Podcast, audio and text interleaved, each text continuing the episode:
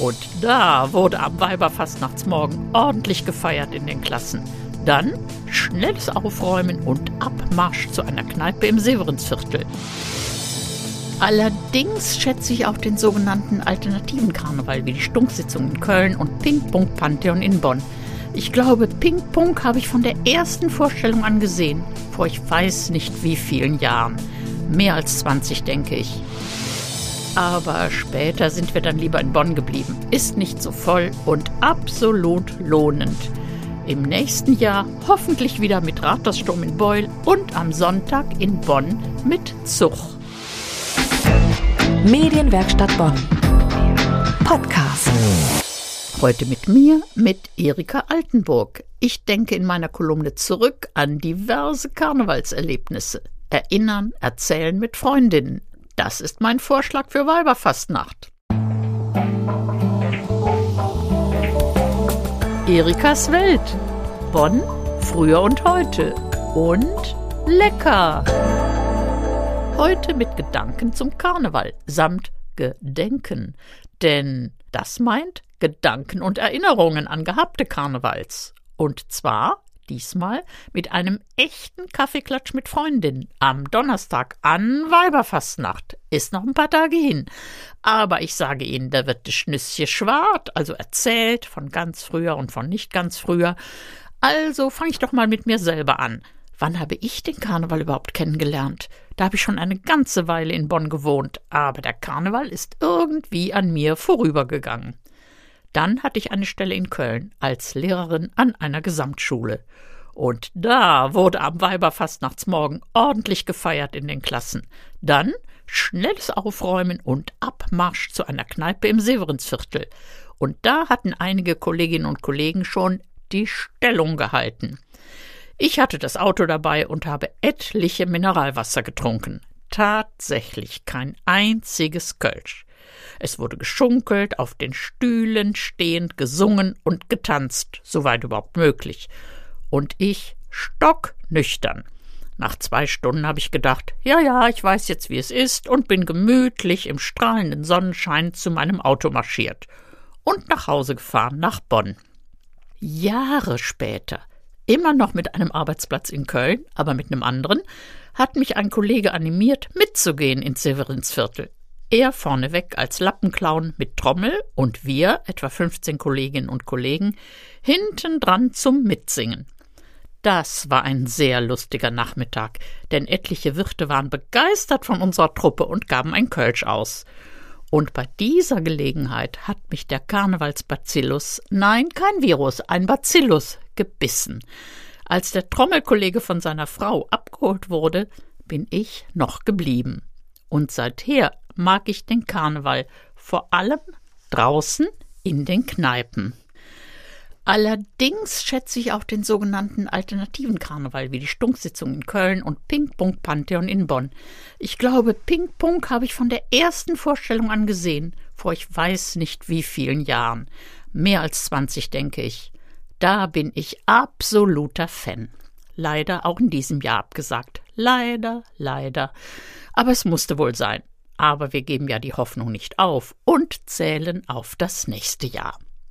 Hoffentlich auch wieder mit der karnevalistischen Schulstunde der Endenicher Bucheckern. Aber zurück zu Köln. Als ich in späteren Jahren mit einer Freundin von Bonn aus ins Severinsviertel fahren wollte, an Weiberfastnacht, bin ich am Bahnhof eingestiegen in die Linie 16 und sie sollte in Bonn West zusteigen. Ich habe sie auch gesehen, wie sie an der Bahn entlang lief, um zu mir in den Wagen einzusteigen. Aber bevor sie da war, fuhr die Bahn ab. Also habe ich am Kölner Klotwigplatz die nächste Bahn abgewartet, aber keine Rosi drin. Dann dachte ich, dass ich sie irgendwie verpasst hätte und habe mich durch einige Kneipen gequetscht. Aber sie war nirgendwo. Naja, alleine hatte ich dann doch keine Lust mehr so richtig und bin gemütlich zurück zur Haltestelle. Und wer kommt mir da entgegen? Im Superbetrieb.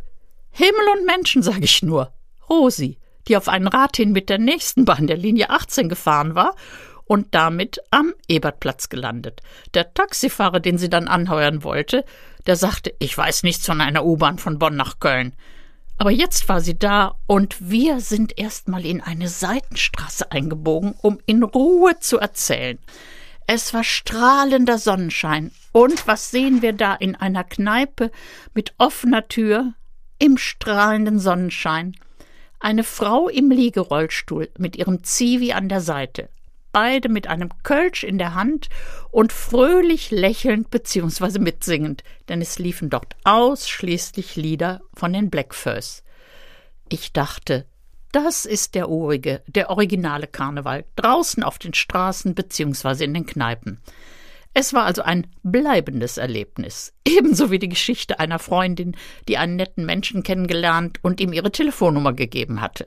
Als der nette Mann anrief, war ihr jugendlicher Sohn am Telefon und gab Bescheid, die ist nicht da. Nachdem kein weiterer Anrufversuch erfolgte, beschied die Mutter, die nur den Vornamen des Anrufers kannte, ihren Sohn, demnächst heißt das, meine Mutter ist nicht da. Zwei Jahre später, in der nämlichen Kneipe, war er wieder, dieser Typ, hat sie nicht wiedererkannt, worauf Marianne ihre Hände ausstreckte wegen ihrer übersinnlichen Kräfte und seinen Vornamen nannte, seine Wohngegend und seinen Beruf. Der gute Mann war völlig platt, völlig irritiert auch nach der Eröffnung. Und meine Freundin kam zum Ergebnis, dass sie absolut nichts verpasst hätte. Aber es soll schon gute, glückliche Verbindungen gegeben haben, die an Karneval ihren Anfang nahmen. Aber später sind wir dann lieber in Bonn geblieben. Ist nicht so voll und absolut lohnend. Im nächsten Jahr hoffentlich wieder mit Rathaussturm in Beul und am Sonntag in Bonn mit Zug. Und vielleicht in diesem Jahr doch noch draußen ob de Stroß, denn das ist ja nicht verboten. Aber vergessen Sie nicht, noch schnell Ihre Freundinnen einzuladen für Donnerstag, für Weiberfastnacht. Erikas Welt und lecker. Und was essen wir an Weiberfastnacht beim klassischen Kaffeeklatsch? Gekaufte Berliner oder Bonner, das sind die, die mit Eierlikör gefüllt sind. Mit Eierlikör, dem Bonner Eierlikör. Und echte Mutzen. Das sind die Dinger, die in Fett gebacken sind, mit Puderzucker bestreut, schräg geschnitten. Das sind so flache Platten. Und das ist sozusagen die Abteilung wird gekauft. Eierkrapfen kann man auch kaufen, aber man kann sie auch aus Brandteig sehr einfach selber machen. Aber was auf jeden Fall einfach geht und wofür man nicht so viel Fett braucht zum Ausbacken, das sind die kleinen Dinge, die mandelförmig aussehen und deshalb auch Muze-Mändelchen heißen. Also Mandeln in der Schale, das wäre so die Formvorgabe. Und der nicht ganz so offizielle Name, naja, ich sag mal, die Einheimischen und alten Bönschen, die kennen den. Dieser alte Name ist Nonnenfürzchen. Und nach dem ganzen Fettgebackenen, na ja, da passt doch so schön ein Gläschen Sekt drauf oder ein Likörchen. Hauptsache Weiberfastnacht in Erinnerungen schwelgen und de Schnüsschen schwart. Erikas Welt. Bonn, früher und heute. Und lecker. Das war der Podcast heute mit mir, mit Erika Altenburg. Feiern Sie noch ein bisschen, ganz so, wie es in diesem Jahr möglich ist. Genießen Sie den Karneval, vor allem musikalisch. Medienwerkstatt Bonn. Mehr Beiträge auf medienwerkstattbonn.de.